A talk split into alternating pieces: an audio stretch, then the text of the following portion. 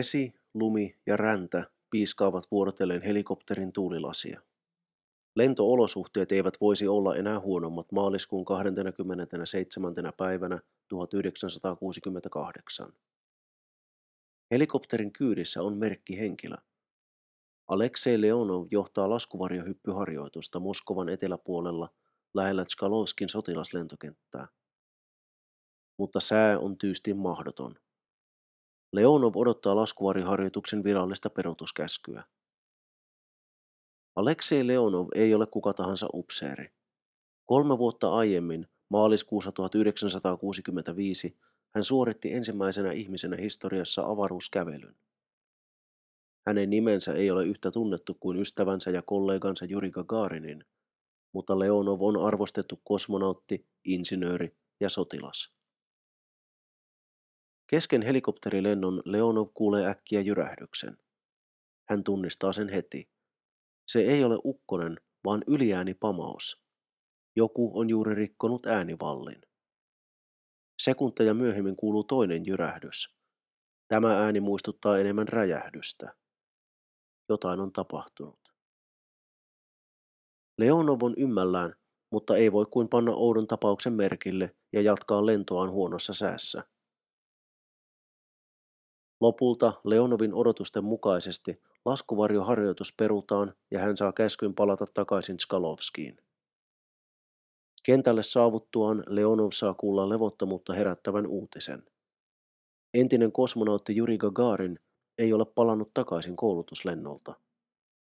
Laskelmien mukaan hänen koneestaan on loppunut polttoaine jo 45 minuuttia sitten. Myöhemmin samana päivänä Mikojan Gurevich MiG-15 suihkuhävittäjän jäännökset löytyvät metsästä lähetä Kirchatsin kylää. Pahimmat pelot käyvät toteen. Juri Gagarin ja lentokouluttaja Vladimir Serjogin eivät selvinneet maahansyöksystä. Uutinen kiirii pian ympäri maailman. Ensimmäinen avaruudessa käynyt ihminen on kuollut. Juri Aleksejevich Gagarin syntyi maaliskuun 9. päivä vuonna 1934 pienessä Klushinon kylässä Länsi-Venäjällä.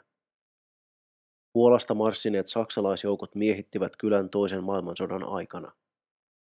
Maatalouskollektiivissa työskennellyt Gagarinin perhe asui sotavuodet maakellarissa saksalaisupseerin vallattua heidän kotinsa. Nuoresta Jurista tuli valimotyöntekijä – ja hän lähti lukemaan tekniikkaa Saratovin kaupunkiin Etelä-Venäjällä. Juri innostui lentämisestä jo ennen armeijaa. Asepalveluksen Gagarin suoritti kaukana pohjoisessa Luostarin lentotukikohdassa entisen Suomen Petsamon alueella.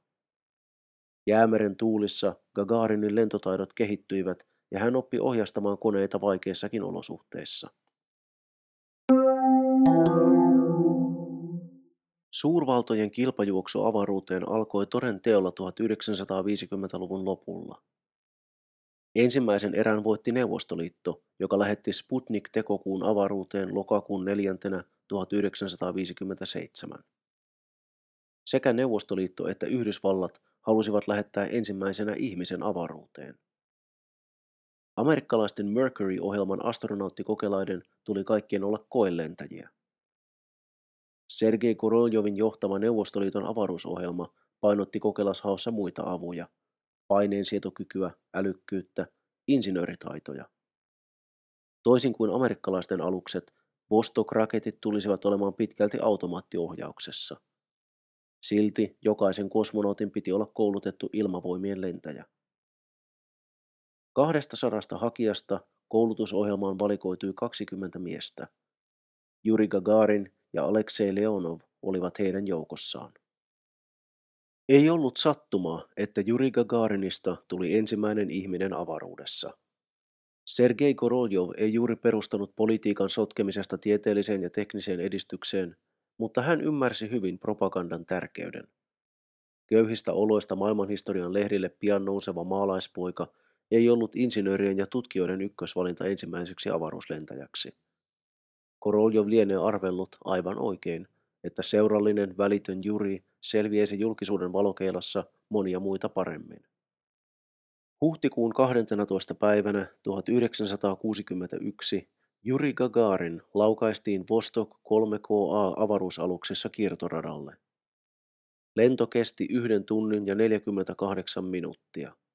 Laskeutumisalue osui melkein 300 kilometriä suunniteltua lännemmäksi. Alus poukkoili ja heilui hallitsemattomasti. Seitsemän kilometrin korkeudessa Gagarin laukaisi heittoistuimensa ja leijaili maahan turvallisesti. Sattumoisin Gagarin laskeutui lähelle Saratovin kaupunkia, jossa hän opiskeli nuorukaisena ja suoritti myös ensimmäiset lentonsa. Kosmonautti Gagarinista tuli pian maailman kuuluisin mies. Kolme viikkoa myöhemmin astronautti Alan Shepardista tuli ensimmäinen amerikkalainen avaruudessa, mutta hän oli auttamatta myöhässä. Neuvostoliitto oli voittanut tämänkin erän. Gagarin lähti pian lentonsa jälkeen maailman kiertueelle. Siitä tuli Neuvostoliitolle jälleen uusi sulka hattuun. Komea, urheilullinen, ahkerasti hymyilevä Gagarin muistutti enemmän amerikkalaista elokuvatähteä kuin yrmeä politrukkia. Muiden kosmonauttien tapaan Gagarin ei ollut erityisen pitkä, mutta ahtaaseen Vostok-kapseliin 157-senttinen Juri mahtui oikein mukavasti. Innokkaat kansanjoukot tervehtivät Juri Gagarinia niin kotimaassa kuin ulkomaillakin. Avaruuteen hän ei palannut enää koskaan. Neuvostoliitto piti Gagarinin julkisuusarvoa niin suurena, että hänet asetettiin lentokieltoon. Gagarin sai seurata tulevia avaruuslentoja valvomosta käsin. Legendan mukaan John F. Kennedy oli niin harmistunut Gagarinin suosiosta, ettei päästänyt tätä Amerikan kiertueelle. Totta tai ei, amerikkalaisten päätös lähettää ihminen kuuhun syntyi Gagarinin lennon jälkimainingeissa. Kun tieto Gagarinin kuolemasta tuli julki, tuhannet surivat. Kansansankarin valtiolliset hautajaiset olivat näyttävä surujuhla. Gagarinin tuhkatut jäännökset haudattiin Kremlin muuriin. Ensimmäinen avaruudessa käynyt nainen, Valentina Tereskova, lohdutti Gagarinin leskeä ja tämän lapsia hautajaisissa. Virallinen komissio asetettiin tutkimaan Gagarinin kuolemaa. Aleksei Leonov ja Gagarinin kanssa ensimmäisen avaruusmatkajan tittelistä kalkkivivoille asti kisannut German Titov olivat mukana komissiossa, jota johti ilmavoimien eversti Igor Kuznetsov. Komission tehtävänä oli selvittää, kuinka kaksi kokenutta pilottia saattoi kuolla näennäisen tavallisella koulutuslennolla. Epäilyt kohdistuivat aivan ensiksi säähän. Yhden teorian mukaan Gagarin ja Serjogin laskeutuivat Mikilän paksun pilvipeitteen läpi liian jyrkässä kulmassa, eivätkä ehtineet nostaa koneen nokkaa ylös. Kun koneen hylky löydettiin maaliskuun 27. päivänä, vain Serjoginin ruumis oli hylyssä. Hetken ehdittiin jo toivoa Gagarinin käyttäneen heittoistuinta ja selviytyneen, mutta hänen ruumiinsa löytyi seuraavana päivänä. Aleksei Leonov oli mukana tunnistamassa ystävänsä jäännöksiä. Myös KGB suoritti kulissien takana tutkimuksia. Tiedustelupalvelu selvitti, oliko Gagarinin kuolemaan liitetyissä villeissä juoruissa perää. Gagarinin avaruuslentoa seurannut makea elämä ja maailmanmaine vaativat veronsa. Alkoholi ja naissuhteet kuuluivat kiinteästi Gagarinin elämään läpi koko 60-luvun.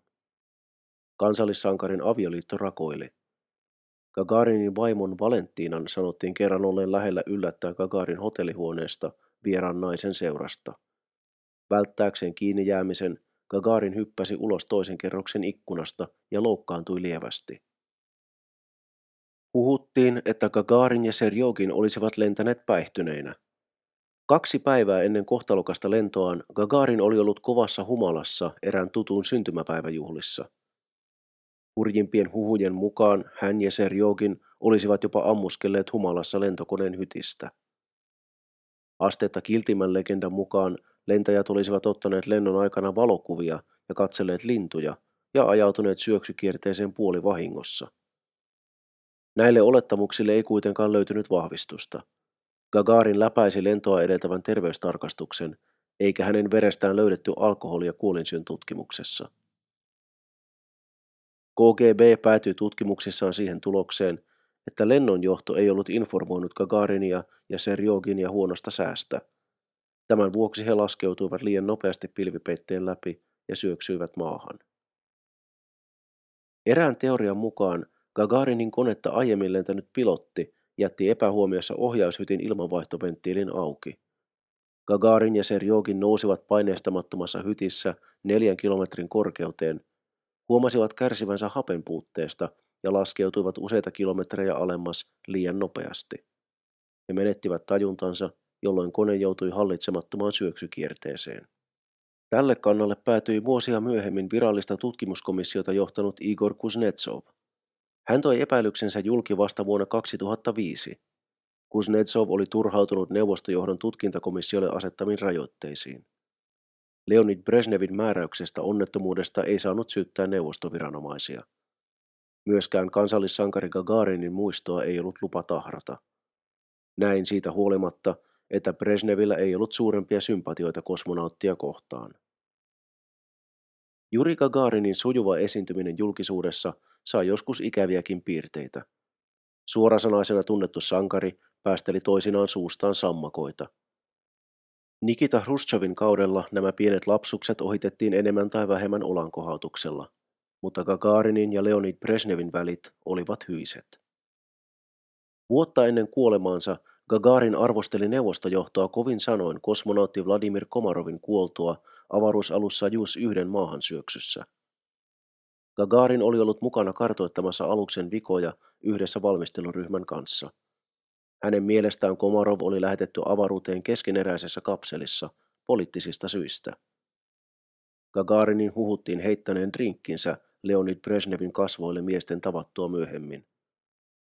Tarina ei ole koskaan todennettu, mutta se antaa hyvän kuvan miesten välisestä antipatiasta. Sellainenkin teoria on esitetty, että Gagarinin kuolema olisi ollut Brezhnevin käskystä suoritettu salamurha. Sen enempää KGB kuin tutkimuskomissiokaan ei koskenut näihin huhuihin pitkällä tikullakaan. Savuavaa asetta, joka viittaisi Brezhnevin osallisuuteen, ei ole kuitenkaan näihin päivin mennessä ilmennyt. Joka tapauksessa viralliset aikalaistutkimukset sulkivat pois tietoisen sabotaasin mahdollisuuden. Turman jälkeisinä vuosina esille nostettuja villejä teorioita, joiden mukaan Gagarinin maahansyöksyn aiheutti UFO, ei myöskään tiettävästi noterattu. Kuznetsovin johtama tutkimuskomitea päätyi siihen lopputulokseen, että kyseessä oli Gagarinin ja Serjoginin omista, joskin ymmärrettävistä toimista johtunut maahansyöksy. Komitean mukaan miehet lensivät huonoissa olosuhteissa ja on mahdollista, että jokin sääilmiö sai heidät tekemään äkillisen liikkeen, joka johti maahansyöksyyn. Toinen komitean esittelemä teoria oli, että miehet havaitsivat edessään jonkin kohteen, mahdollisesti linnun tai säähavaintopallon. Toinen lentäjistä, Gagarin tai Serjogin, teki äkillisen väistöliikkeen, jolloin MiG-15 kääntyi ylösalaisin, sakkasi ja syöksyi maahan. Komitea päätyi tähän päällisin puolin uskottavaan lopputulokseen, mutta Leonid Brezhnev määräsi raportin salattavaksi. Julkisuuteen annettiin vain harvasanainen yhteenveto lentoonnettomuudesta. Raportti julkistettiin kokonaisuudessaan vasta vuonna 2011. Igor Kuznetsov ei ollut ainoa komission johtopäätöksiin pettynyt jäsen. Aleksei Leonov oli hänkin sillä kannalla, että raportti ei kertonut koko totuutta. Leonovia vaivasi ennen kaikkea hänen oma kuulohavaitonsa turmapäivältä. Leonov oli varma, että hän oli kuullut yliääni pamauksen ja heti sen jälkeen Migin maahansyöksystä aiheutuneen räjähdyksen. Leonov haastatteli turman silminnäkijöitä ja sai kuulla heidän nähneen matalalla lentäneen Suhoi Su-15 yliäänikoneen samalla alueella, jossa Gagarinin MiG lensi. Kesti kuitenkin vielä neljä vuosikymmentä ennen kuin Leonov sai tukea epäilyksilleen. Vuonna 2013 julkistettiin aikanaan salattu raportti, jossa kerrottiin Su-15 todella olleen harjoituslennolla tuona samana päivänä lähellä Kirchachin aluetta. Koneen piti lentää kymmenessä kilometrissä, mutta sen todellinen lentokorkeus ei ollut kilometriäkään. Leonov luki raporttia ja huomasi, että häntä oli siterattu väärin. Hänen tuona päivänä kuulemansa kaksi pamausta tulivat peräjälkeen. Väliä oli vain kaksi sekuntia – mutta raportissa väliksi ilmoitettiin 20 sekuntia. Gagarinin MiG lensi onnettomuuden sattuessa samalla korkeudella kuin raportissa mainittu Suhoi. Tietokonesimulaatiot tukivat Leonovin teoriaa. Äänivallin rikkonut Suhoi lensi liian matalalla, noin puolen kilometrin korkeudessa, ja ohitti Gagarinin pienemmän koneen vain muutaman metrin etäisyydeltä. Ilmavirta käänsi Migin katolleen ja pakotti sen syöksykierteeseen. Kone törmäsi maahan 750 kilometrin tuntivauhdilla. Tapahtumasarja kesti vain sekunteja. Gagarin ja Serjogin kuolivat välittömästi. Venäjän viranomaiset eivät ole ottaneet virallista kantaa Gagarinin kuolinsyyhyn vuoden 1968 jälkeen, mutta Leonovin sallittiin tulla julkisuuteen johtopäätöstensä kanssa. Häntä pyydettiin ainoastaan pitämään salaissa suhuin pilotin nimi. Mies on nykyään yli 80-vuotias ja huonossa kunnossa. Leonovin teoria vastaa moniin aikanaan selittämättä jääneisiin kysymyksiin. Kuten monien muiden hämäräperäisten tapausten kohdalla, totuus on usein ikävän proosallinen. Neuvostoliiton suurin sankari kuoli inhimillisen erehdyksen seurauksena.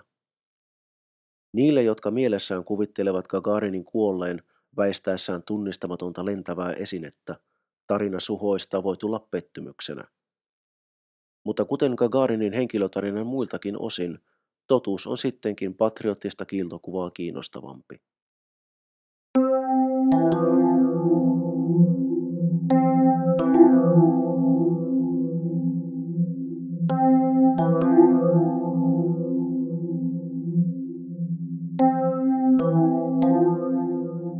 Tämä on ollut Mätäkuu podcast, Juri Gagarinin viimeinen lento. Seurassanne on ollut Markku Ylipalo.